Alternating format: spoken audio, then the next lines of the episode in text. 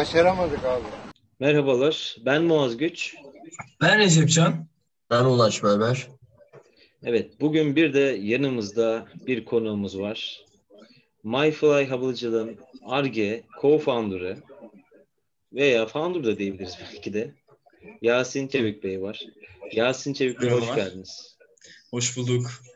Ee, öncelikle bana bu şansı verdiğiniz için çok teşekkür ederim. Gerçekten çok kaliteli bir e, iş olduğunu düşünüyorum bunu. Ee, ben Yasin Çelik, e, Muaz Bey'in de söylediği gibi MyFly Havacılık Vergi'nin şu anda yönetiminden, e, pazarlamasından sorumluyum. Aynı zamanda co-founder'ıyım. Dört kişilik bir ekibiz. Yani şu anlık ilk başta söyleyebileceklerim bunlar. Yasin Bey, e, Ma- Yasin Bey ile e, bir toplantıda görüştükten sonra haberleşip tanışmıştık. E, orada ilk görüşmemizde bana çok değerli bilgiler aktarmıştı. Biz de e, girişimle alakalı ilk podcast'imizi Yasin Bey ile ve MyFly ekibiyle yapmak istemiş, istediğimizi söyledik. Onlar da kabul etti sağ olsunlar. E, Yasin Bey isterseniz içeriğimizden kısaca bahsedeyim. İçeriğimizin asıl amacı e, girişimci arkadaşlar, girişim yapmak isteyen arkadaşlara başarısızlığı da tatmış. Daha sonrasında başarısızlığını tecrübe edinip, tecrübe olarak görüp başarılı, başarılı bir firma açma, açmış insanlar hakkında görüşmek istiyorduk. Bunların ilki de sizsiniz bence. Sizin bana söylediğiniz bilgilerde zaten e, böyle şeyler de gördüm. E, sizler siz, siz anlatırken analiz etmeye çalıştım neler yaşadığınızı. Hı hı. Buralardan başlayabiliriz isterseniz. Sizce başarısızlık nedir Yasin Bey? Bu- Buradan başlamak istiyorum aslında. Başarısızlığı siz nasıl, Öncelikle, nasıl görüyorsunuz? e, tamam, çok teşekkür ederim. Öncelikle tekrardan e, bu uygulamanın çok verimli olduğunu ve ileride inşallah çok çok daha büyük e, kitlelere hitap edeceğini düşündüğümü belirtmek isterim. E, bunun dışında MyFly Havacılık Vergi'ye şöyle geçmişine ve şu anına baktığımız zaman aslında evet biz başarısızlıklarla dolu, cam kırıklarıyla dolu bir yoldan yürüdük. E, bu yol birçok girişimcinin yürüdüğü bir yol. Hatta bana kalırsa tüm girişimciler başarısızlığı tatmak zorunda. Aksi takdirde doğrudan başarıya ulaşmak gerçekten bir hayal. Ee, bunun dışında insanı başarısızlıklar güçlendirdiği zaman onlar başarısızlık olmuyor. Yani bana göre başarısızlık demek sizin ders çıkaramadığınız her türlü durum demek. Siz bir olaydan, başınıza gelen bir musibet diyebiliriz ya da ne bileyim kaybetmiş olduğunuz bir e, durum diyebiliriz. Buradan yaralarınızı sararak çıkamıyorsanız evet başarısız olmuşsunuz demektir. Ama siz e, yaralarınızı sararak, oradan dersler çıkararak o yoldan, e, o başarısızlıktan çıkabiliyorsanız aslında bunu başarısızlık olarak görmemek gerekir. Yasin Bey ben şunu sormak istiyordum. Ee, ilk başarısızlığınızı yaşadığınızda nasıl hissettiniz? Ben de öyle bir başarısızlık yaşadım. İnsan gerçekten çok kötü hissediyor. Yani siz bu durumun nasıl bir hissiyata büründünüz? Onu sormak istiyordum. Tabii ki. Ya öncelikle şunu söylemek lazım. Ben üniversitemin e, hazırlıktan sonra drone fikriyle beraber ilerlemeye başladım. E, öncelikle girişimciden şöyle ufak bir bahsetmek gerekirse, girişimci demiş olduğumuz kavram kesinlikle ve kesinlikle böyle ergenlik çağından itibaren kendini belli eden bir kavramdır. Bir insanın girişimci olduğunu o zamanlardan anlayabilirsiniz. E, ben de aslında hani ortaokulda da lisede de ne zaman bir sınıf başkanlığı seçimi olsa hemen e, aday olurdum. E, bununla beraber lisede mesela okul başkanlığı seçimine de aday olmuştum. Tabii kaybettiğimi söylemem lazım. O benim belki de ilk başarısızlığım olabilir. E, MyFly'ın ilk başarısızlığı da aslında Teknofest 2021 yılında, e, te, pardon Teknofest 2019 SİHA yarışmasında gerçekleşiyor. E, biz burada dört arkadaş bir ekip kurduk. E, kimimiz birinci sınıfta, kimimiz hazırlıktaydı gerçekten çok genç bir ekiptik. Ee, bizim bir önceki ekibimiz de vardı. Yani okulumuzdan Gökay Bayrak Hoca ile beraber çalışan bir ekibimiz daha vardı. Onları biz hiç tanımıyorduk. Çünkü dediğim gibi daha birinci sınıftayız. Yıldırım Kampüs'ten Mimar Sinan Kampüs'e yeni geçmişiz. Yemekhanenin yolunu arıyoruz, bilmiyoruz. Ama dedik ki biz drone yapacağız. Çok alakasız bir şekilde. Ee, burada da aslında benim uçaklara, model uçaklara, e, insansız hava araçlarına ilgimden kaynaklı. Ama yine dediğim gibi bizim herhangi bir bilgimiz, tecrübemiz bölümümüze dair bile yoktu. E, matematik iki dersi, matematik bir dersi alıyorduk yani açık söylemek gerekirse. E, bu sene biz hazırlandık. O ekip bizi çok güzel ezmişti. E, bize e, malzeme dolabının anahtarlarını teslim ederken sordukları soruları hiç unutmuyorum. Orada yaşamış olduğum hezimeti gerçekten hiç unutmuyorum. Çünkü bana drone ile alakalı bilerek, isteyerek birkaç bilgi sorduklarında, e, yani sorular sorduklarında ben hiçbir cevap verememiştim. Yani inanır mısınız aslında çok konuşkan bir insanımdır. Hani bir cümle verdiğinizde belki o cümlenin üzerinden 50 saat boyunca konuşabilirim. Hep aynı şeyleri konuşmama rağmen siz belki de aslında farklı şeyler anlatıyormuş gibi gelebilir size ama gerçekten hiçbir şey konuşamamıştım ve ezildiğimi hissetmiştim.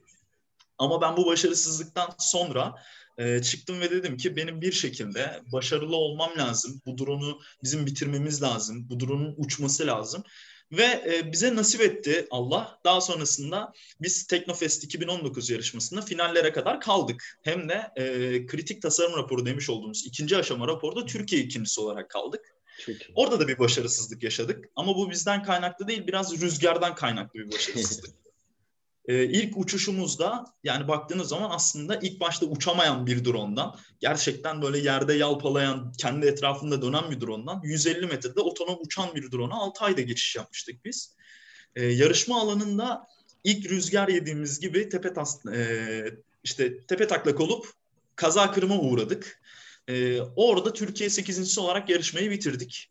Ama dediğim gibi önemli olan başarısızlıklardan bir ders çıkartmak biz hem teknik anlamda hem de e, tecrübe anlamında kendimize çok şey kattık o yarışmayla beraber. Neler hissettiğime gelecek olursak gerçekten insan kendini kötü hissediyor. Bir kere e, sizler de mühendissiniz. Yapmış olduğunuz bir proje, bir ürün gerçekten evlat gibi oluyor. Onu öyle seviyorsunuz. Yani ben küçük kızım diyordum hatta.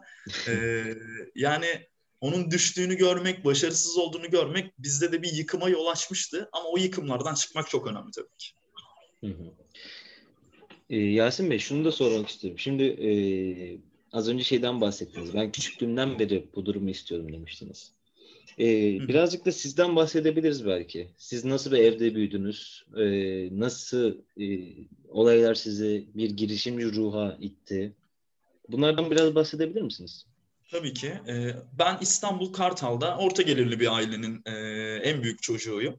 Benim dışımda iki kardeşim de beraber var. Ee, öncelikle babamın benden önce yaklaşık 3 yıl boyunca süren bir e, girişimi, daha doğrusu bir atölyesi olduğunu söyleyebilirim. Babam da yan otomotiv sanayine parçalar üretiyordu. E, işler de güzel gidiyordu aslında ancak daha sonrasında yaşamış olduğumuz bir krizle beraber e, işlerimiz battı. Ancak ben o zamanlarda bir sanayi tecrübesi edindim. O zamanlardan kalma ben de insanlarla konuşma, işte mühendisliğe olan yatkınlık e, başladı. Girişimcilik e, tecrübem de şu şekilde başladı. Lisedeyken arkadaşlarımla böyle beraber bir şeyler satmak, ne bileyim oradan para kazanmak. Aslında durumumuz da iyi, iyi sayılırdı yani o kadar kötü bir durumda değildik. Ondan sonra liseye geçtiğimizde hani böyle nasıl diyeyim bilgi satmak, bir konuda bilgiliysek eğitimi satmak şeklinde ya da ne bileyim fikirler oluşturuyorduk. Sürekli bir şeyleri satıp oradan kendi paramı kazanmak gibi bir fikrim vardı. Hatta lisenin ilk yıllarında oyun tasarımına çok e, zaman ayırıyordum. Haritalar tasarlıyordum. Unity 3D'den hazırlamış olduğum tasarımları şöyle 1 dolara, 2 dolara e, Asset Store'dan satarak ilk girişimimi başlattığımı söyleyebilirim. E, aslında benim girişimci olmak istememin nedeni de kendi hayallerimi gerçekleştirmekti. E, bu olaya şuradan bakabiliriz. Biz insanlar e, doğarlar, büyürler, yaşarlar, yaşlanırlar ve ölürler. İnsanların kalan kısımları isimleridir. Ee, ben de gerçekten insanlar tarafından yani toplumumuz olsun, dünyada olsun ismimin kalmasını isteyen birisiyim. Bununla beraber tabii ki özgürlük de istiyorsunuz. Bu şöyle bir durum değil kesinlikle yanlış anlaşılmasın. Yani girişimci az çalışır ne bileyim 9-5 çalışma potansiyeline uygun değildir değil. Ben cumartesi pazar günleri de e, 8-12 çalışıyorum diyebilirim. Ama burada önemli olan nokta 9-5 çalışıp başka birisinin hayallerine hizmet etmek mi yoksa 8-12 çalışıp kendi hayallerinize hizmet etmek mi? Yasin Bey güzel bir konuya değindiniz. Şöyle bir durum var. İnsanların hakkında girişimci veya bu tarz veya e, şeyleri duyunca işte girişim bu kadar para kazandı falan filan laflarını duyunca diyorlar ki vay be adamların parası var oradan kırmışlar çalışmadan kazanıyorlar falan gibi düşünceler oluyor. Ben ben de bunu böyle düşünüyordum başta. Diyordum ki işte bazı podcastler falan dinliyorum. Adam diyor ki işte çok fazla çalışıyorsunuz falan. Ben diyordum ki ya o kadar değildir abi falan filan diyordum.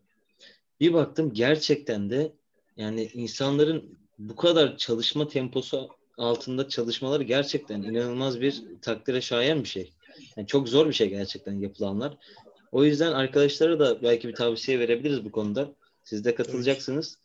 Ee, çalışma konusu gerçekten ağırdır girişimler konusunda. Siz çok daha e, bilgilisiniz bizlere göre ama e, belki siz genç arkadaşlar, genç girişimcilere bu konuda bir tavsiye vermek isterseniz. Yani çalışma ahlakı nasıl ilerliyor? bu konuda. Öncelikle girişim ne demek ondan bir başladıktan sonra isterseniz devam edelim. Girişim tabii, fikrinizin başlangıcından itibaren bana göre bu arada girişim çok fazla geniş kavramı vardır. Wikipedia gibi de konuşmak istemiyorum açık söylemek gerekirse. Ee, fikrinizin başlangıcından ilk faturayı kestiğiniz güne kadar girişim halindesinizdir. Ondan sonra yavaş yavaş şirketleşme, markalaşma aşamasına geçersiniz. Ee, şundan bahsetmekte fayda var. Dünyadaki girişimcilerin, girişimlerin yaklaşık yüzde üçü başarılı oluyor. Yani yüzde 97'sinin başarısız olduğu bir popülasyonun içerisine giriyorsunuz aslında. Burada bu ne demek oluyor? Her iş fikri değerlidir. Tabii ki her iş fikri önemlidir. Çünkü bir problem olmadan ona çözüm bulamazsınız. Dolayısıyla her iş fikri de bir probleme çözüm olmak zorunda. Peki girişimciler neden başarısız oluyor? Yanlış pazar analizi, yanlış çözüm, yanlış problem. E, bunlardan dolayı girişimciler aslında başarısız oluyor. Yani burada sizin bir kendinize değerleme yapmanız gerekiyor. Siz atıyorum e, bana göre hiç terzinin olmadığı bir mahallede terzi dükkanı açmak da bir girişim olabilir. O zaman o mahalleye hitap edersiniz. Buna da bir girişim diyebilirsiniz. Bununla beraber bir ülkede e, mesela Türkiye'den ele alacak olursak havacılık bence şu anlık en önemli girişim e, kısımlarından bir tanesi. Bununla beraber yazılım yine Türkiye'deki en önemli girişimlerden bir tanesi. Fakat bu girişimleri Amerika'da, e, Avrupa'da ne bileyim başka ülkelerde uygulamaya sokmanız gerçekten zor. Çünkü orada artık girişimcilik bitmiş, şirketleşme başlamış. Onlarda farklı türden girişimciler var. Burada şunu söylemekte fayda var. E, bir kere bir girişimci olduğunuz takdirde kendi hayalinizi gerçekleştirmek için çok fazla çalışmanız lazım ve güzel bir ekip kurmanız lazım. İş fikriniz güzel olduktan sonra her şey bitmiyor. Ee, ben gerçekten bu anlamda e, çok fazla girişimciyle tanıştım. Hem İstanbul'dan hem Bursa'dan hem Türkiye'nin farklı yerlerinden e, iş fikirleri muazzam olan insanlar tanıdım. Başarısız oldular. İş fikirlerini gerçekten beğenmediğim insanlar tanıdım. Çok başarılı olan arkadaşlarım da oldu. E, bununla beraber şunu fark ettim. İnsanların kendini pazarlaması ve iş fikrini pazarlaması çok önemli. Burada sizin yapmış olduğunuz işte de kendinizi beğenebilmeniz lazım kendinizi beğenebilmeniz için de gerçekten çok çalışıyor olmanız lazım. Yani bir işe ne kadar emek ayırırsanız, ne kadar o iş üzerinde çalışırsanız o işe o kadar aşık oluyorsunuz aslında. Bu tehlikeli de bir durum. İş fikrinize aşık olduğunuz zaman başarısız olma ihtimaliniz artar. Ama şunu söyleyebilirim. Bizim asıl iş fikrimiz olan kişiye drone, e, kişiye özel drone üretiminin başlangıcında biz Can Göz MF1 ismini vermiş olduğumuz bir prototiple beraber piyasaya çıktık. E, bu prototipin yapımı tam e, bir sene sürdü. Üstelik bu bir sene pandeminin de içerisinde olmuş olduğu bir seneydi. E, bunun endüstriyel tasarım aşama, e, tasarım çalışması aşamaları da yaklaşık 3 ay boyunca devam etti. E, bunu neden yapıyorsunuz? Çünkü sizin beğenmediğiniz bir ürünü başkasının beğenmesini kesinlikle bekleyemezsiniz. Bu yüzden de çok çalışmalısınız. Kesinlikle, kesinlikle. Peki biraz cam gözden bahsedebiliriz. Daha sonrasında da MyFly kısmına girmek istiyorum. Cam gözü... Ben öncesinde bir şey sorsam olur mu? Buyurun. Tabii. Böleceğim seni. Şunu soracaktım. Başarılı bir girişim öncelikle nedir? Yani sizin için bir girişim. Çünkü mesela şu anda dünya popülasyonu tamamıyla e, kazandığı gelire göre değerlendiriyor girişimleri. Ama bence bu doğru değil. Çünkü dediğiniz gibi her fikir kıymetli, her ürün kıymetli. Sizce başarılı girişim nedir? Başarılı şirket dediğiniz takdirde evet gelirlerine bakabilirsiniz. Ee, onun dışında yapmış olduğu satışlara bakabilirsiniz. Fakat yine dediğim o birinci faturayı kesene kadar başarılı girişim nasıl başarılı olur? Biz girişimcilik seviyesindeyken yaklaşık 9 e, farklı haberimiz yapıldı. Bununla beraber 150'den fazla haber kaynağında e, bizim reklamımız yapıldı, haberimiz yapıldı. E, ben şunu şöyle bir anım vardır.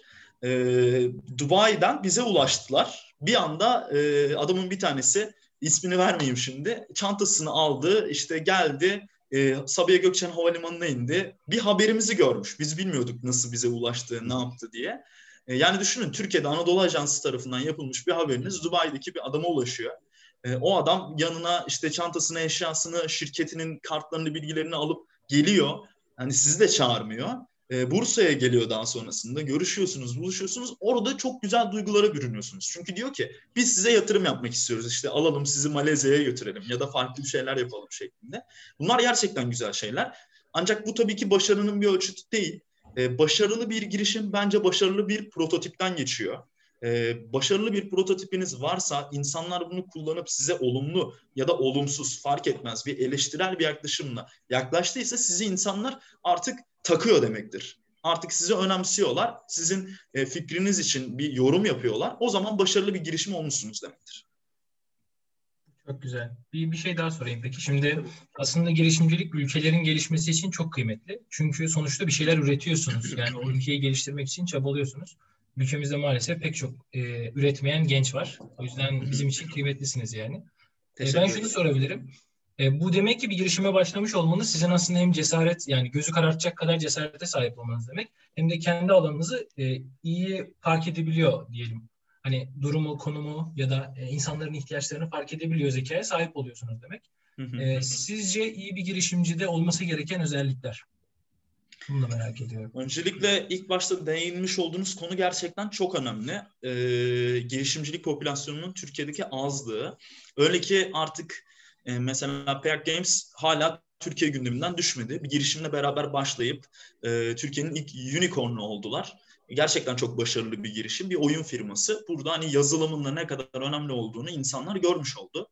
Bununla beraber şunu söylemekte fayda var. Bir üniversite öğrencisisiniz. Aslında e, devlet size yaklaşık 16 yıl boyunca yatırım yapıyor. Nasıl yatırım yapıyor? Siz okuldasınız, e, öğretmenlerinizin maaşları ödeniyor, sizin e, oturmuş olduğunuz sıralar, amfiler ne bileyim aklınıza gelebilecek her şekilde devlet üniversitelerde, liselerde, ilkokul ve ortaokulda size yatırım yapıyor. Bu yatırımın karşılığında siz işe girerek Türkiye ekonomisine bir katkıda bulunuyorsunuz. Ama şöyle bir durum var. Türkiye'de işsizlik gerçek bir durum.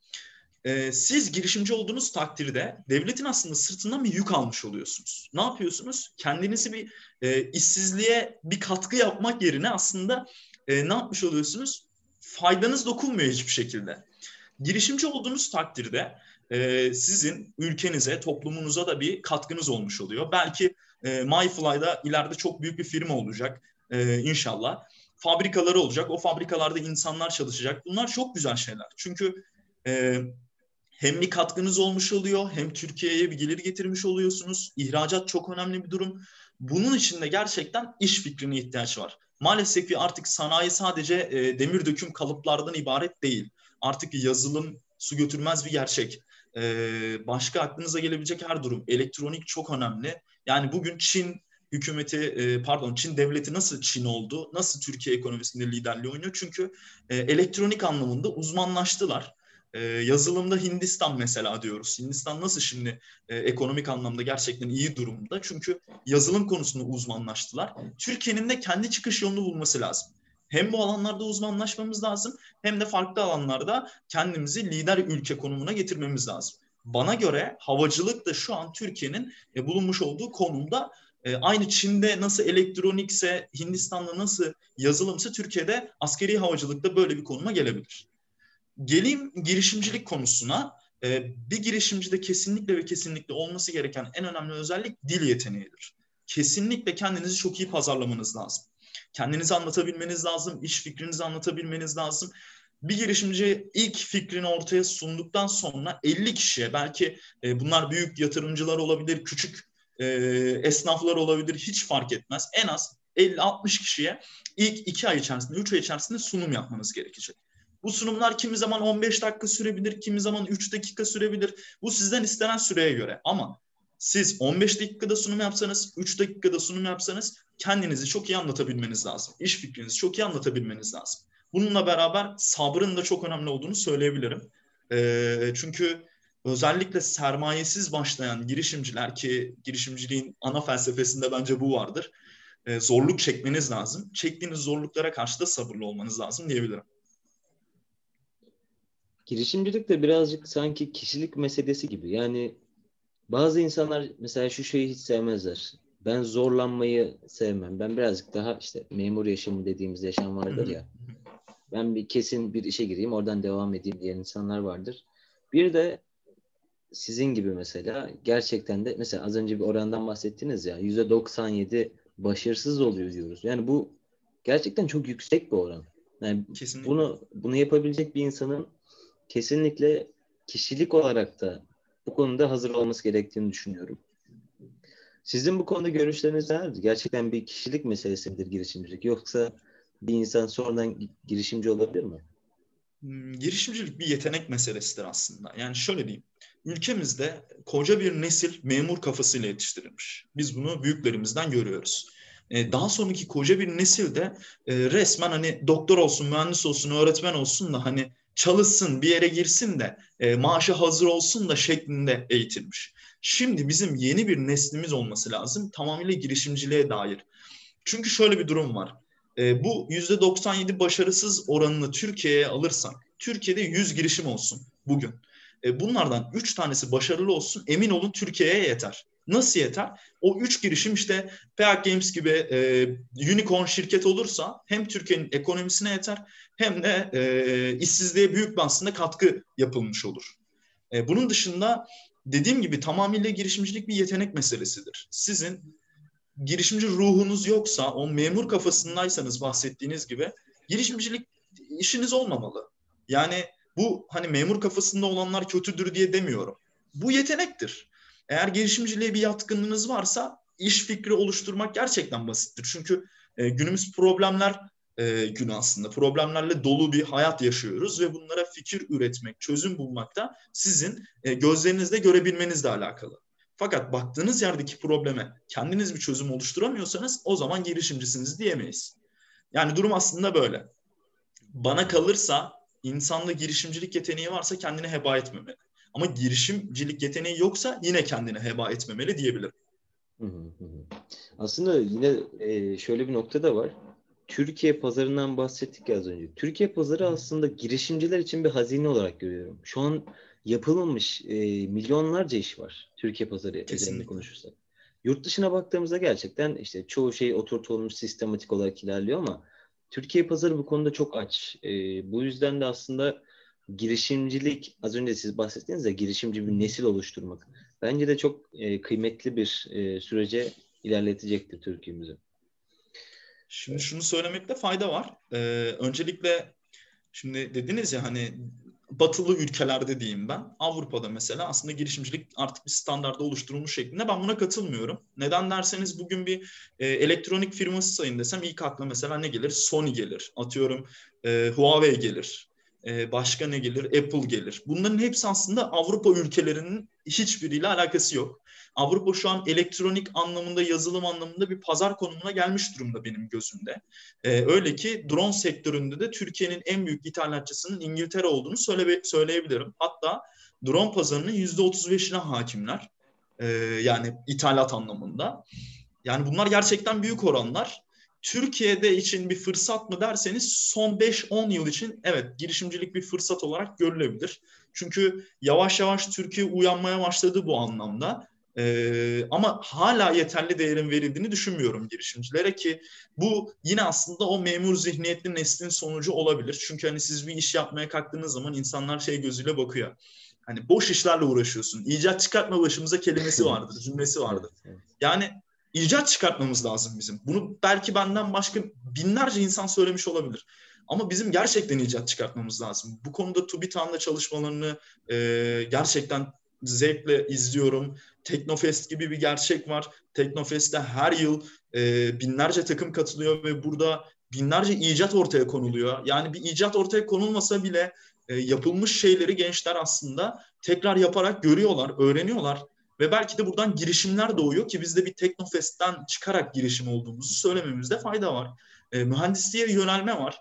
Burada hani e, her yıl en az 10 bin elektrik elektronik mühendisinin mezun olduğu bir alandan bahsediyoruz. Sizin kendinize özgü taraflarınız yoksa hiçbir zaman değerli olamazsınız. Ne Türkiye'de, ne Amerika'da, ne farklı bir alanda. Çünkü artık dünya farklı bir boyuta geçiyor. Ee, biz hani ne bileyim uzayda Türkiye'nin mesela şu an uzayla ilgili çalışmaları devam ederken Amerika işte Mars'ta kolonileşmeyi düşünüyor. Bakın Türkiye'yi bırakmışız uzaya çıkmışız. Bizim artık gerçekten farklı bir boyuta geçtiğimizi söyleyebilirim. Kesinlikle, kesinlikle. Ee, Yasin Bey aklımda bir soru daha vardı. Zaten az önce Tabii, belirttiğim gibi. Ee, ilk sizin MyFly olarak bir başarısız projeden bahsettiniz ya veya tecrübe edindiğiniz projeden bahsettiniz. Ondan bahsetmek istiyorum. Bir de daha sonrasında MyFly nedir? MyFly e, havacılık firması neler yapar? Bunlardan biraz bahseder misiniz? Tabii ki. Ee, şimdi benim kavramımda, daha doğrusu bizim ekibimizin öngördüğü şeyde şöyle bir durum var. Ee, bir başarı 50 başarısızlığı kesinlikle götürür. Siz 50 defa başarısız olduysanız emin olun sonunda başarılı olduğunuzda sadece başarılı olduğunuz kısmı hatırlanır. Ama şunu da unutmamak gerekir. 50 kere 51 kere denemek gerekir. Ee, bizim ilk başarısız olduğumuz projenin Teknofest olduğundan bahsetmiştim. Bir projemizden daha bahsedelim. E, girişimcilik ruhu bizde her zaman bulunduğu için pandeminin başlarında biz sosyal mesafe bilekliği geliştirmeyi düşündük. Geliştirdik de. Hatta dedik ki biz buna yenilik katacağız. Çünkü Çin'de sosyal mesafe bileklikleri üretilmişti. Hepsi e, binanın içinde çalışabiliyordu. Hatta Bluetooth Low Energy e, teknolojisiyle beraber çalışıyorlardı. Biz bunu outrunner bir şekilde dışarıda da çalışabilen bir modelini geliştirdik. Burada şöyle bir problem yaşadık e, bunun elektroniğini üretmek gerçekten zor. Çünkü sizin o kartı da baştan tasarlamanız gerekir. Biz bu ürünü sadece yazılımını kendimiz yazmıştık, kendimiz programlamıştık. E, dış tasarımını da aynı şekilde kendimiz programlamıştık. Elektronik kart kısmını Çin'den tedarik etmeye karar verdik. Hazır kartlar vardı. Bu kartları işte programlayıp e, ne bileyim bir akıllı bileklik haline dönüştürmeyi düşünüyorduk. Nasıl patladık? Çin sağ olsun firmalarla görüşüyoruz. Normalde 5 dolarsa hani bizim böyle bir projemiz olduğundan bahsetmemiz gerekiyor. E, onlardan alabilmek için. Bize 25 dolar oldu. Çünkü bir iş fikrine saygıları yok. E, buradan kendilerine de selam söylemiş olalım. Böylelikle başarısız olmuş olduk. Çünkü e, aynı zamanda bir de şöyle bir durum var. Biz bunu genelde işte özel okullar, ne bileyim olursa belki devlet okulları, ofisler, oralarda çalışabilen insanlar için, hani bahçesi de olan kurumlar için düşünüyorduk. E, sonra okullar kapandı. E, hani bir ara yazın açılmıştı. Biz ora, o ara çalışmalarımızı hızlandırmıştık. Diyorduk ki artık hani satabiliriz. Evet bu ürün kesinlikle satılacak. Zengin olduk hayalleri kurarken hatta Çeşme'de e, bir de Ukrayna'da tatil için biletlerimizi ayırırken bir anda tekrar fakirleştik diyebilirim. Ee, daha sonrasında birazcık da MyFly'dan bahsedersek. E, Tabii MyFly, ki. bir cümleyle özetlemek isteseniz nasıl Buyurun. özet MyFly'ı bir cümleyle özetlemek isterseniz nasıl özetlerdiniz? bir cümleyle e, şu şekilde özetlerim. Sizin probleminize özel tasarlanmış bir teknoloji hayal edin şeklinde MyFly'ı özetleyebilirim. Biz insanların ve e, şirketlerin problemlerine havadan çözümler üretiyoruz. Mesela Muaz Bey siz geldiniz dediniz ki atıyorum ben kamerayla çekim yapıyorum ama ben kayalık arazide çekim yapıyorum. Dolayısıyla bu drone düştüğü takdirde e, dayanması lazım. Bir şekilde kırılmaması lazım. Biz size özel atıyorum ekstra güvenlikli bir tasarım e, ve malzeme kullanıyoruz. Bunun üstüne de işte Muaz'ın M harfini çiziyoruz. O drone dünyada bir tek sizde olmuş oluyor. Hmm, anladım. Bizim iş fikrimiz kişiye ve probleme özel drone sistemi şeklinde. Tabii şöyle, e, dediğim gibi girişimcilikten çıkıp şirketleşme ve markalaşma aşamasına geçtiğiniz zaman birden farklı işler yapabiliyorsunuz. E, bizim işlerimiz içerisinde özel yazılım, özel tasarım işleri de bulunuyor ki Bursa'da da hatırı sayılır firmalara şu anda özel ARGE projeleri yapıyoruz. E, bununla beraber e, nasıl bahsedebilirim? Bizim için aslında bir sosyal sorumluluk projesi olarak başlayan, daha sonra farklı bir iş fikrine dönüşen eğitimlerimiz var. Ee, nasıl sosyal sorumluluk projesi olarak başladı? Size bahsetmiştim. Bizim Teknofest e, 2019 SİHA yarışmasında nasıl ezildiğimizi anlatmıştım. Evet. Bu ezilmeden sonra dedik ki biz gençlere, özellikle lisedekileri havacılığa bir şekilde yöneltmemiz lazım. Haydarpaşa Lisesi'ne yaklaşık 3 ay boyunca e, temel drone eğitimi e, ve de yazılım eğitimi verdik. Burada şunun altını dikkatli çizmek gerekir. Türkiye'de e, biz eşine rastlamadık, dünyada da rastlamadık. Drone yapma eğitimini veren tek kurum olabiliriz. E, daha sonra bizim başladıktan sonra başlayanlar olmuş olabilir ama ilk kurum kesinlikle biziz. E, bununla beraber daha sonrasında baktık ki evet biz bu işi yapabiliyoruz, eğitim de verebiliyoruz. Bir motto ile beraber çıkmaya başladık. Dedik ki bir işin eğitimini veren o işin ustasıdır. Daha sonra biz de temel drone eğitimleri, yazılım eğitimleri vermeye başladık. Şu an Haziran ayından itibaren ilk defa burada açmış olayım. E, MyFly eğitim platformu adı altında bir platform, bir kamp düzenlemeyi düşünüyoruz. 6 aylık bir platformun sonucunda insanlar e, temel drone eğitimi, yazılım eğitimi, işte yenilenebilir enerji kaynakları eğitimi gibi teknolojik eğitimlerin yanı sıra işte e, iş mülakatı hazırlama, ne bileyim iş görüşmesi eğitimi, e, iş planı eğitimi gibi hatta kariyer planlama eğitimleri gibi eğitimler de alacaklar. Bunun için de şu an e, bilgili eğitmenlerle beraber anlaşma aşamasındayız. İlk eğitmenimiz de sosyal ve psikolojik alandaki kısımlar için diyorum tabii ki. İlk eğitmenimiz de e, sosyolog Soner Gülbey e, oldu. Kendisi de e, özellikle kariyer planlama alanında uzmanlaşmış bir isim. E, projeleri dünya çapında duyulmuş bir isim. Umarım bu şekilde hem ücretli hem ücretsiz eğitimlerle bir kamp düzenine geçeceğiz.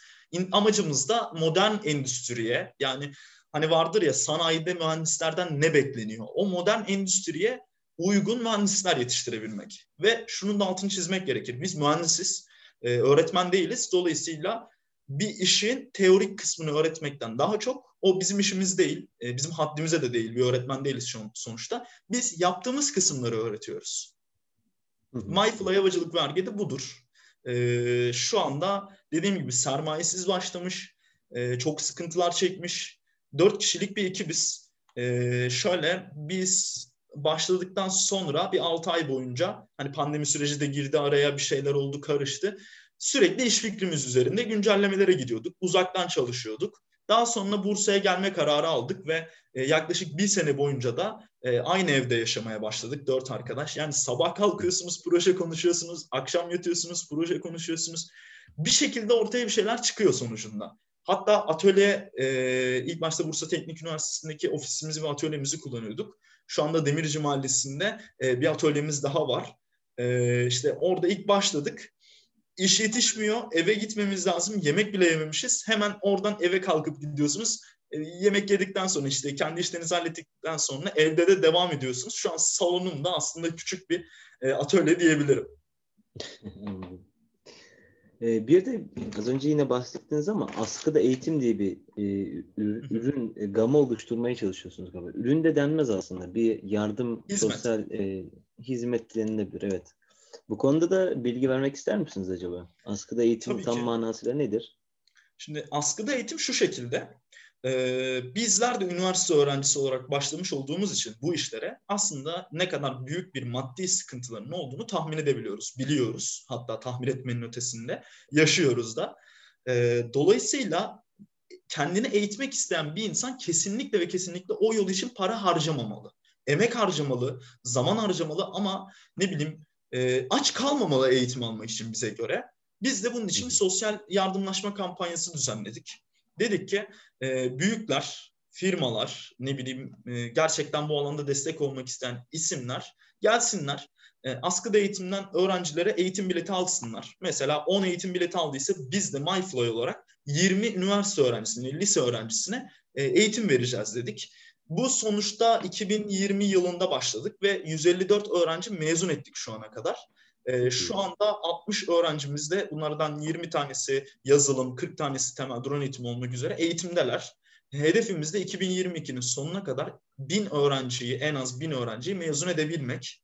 E, dediğim gibi burada da amacımız Türkiye'nin geleceği olanları yetiştirmek. Modern endüstriye ayak, e, modern endüstriye uyum sağlamalarını, ayaklarının yere basmasını sağlayabilmek.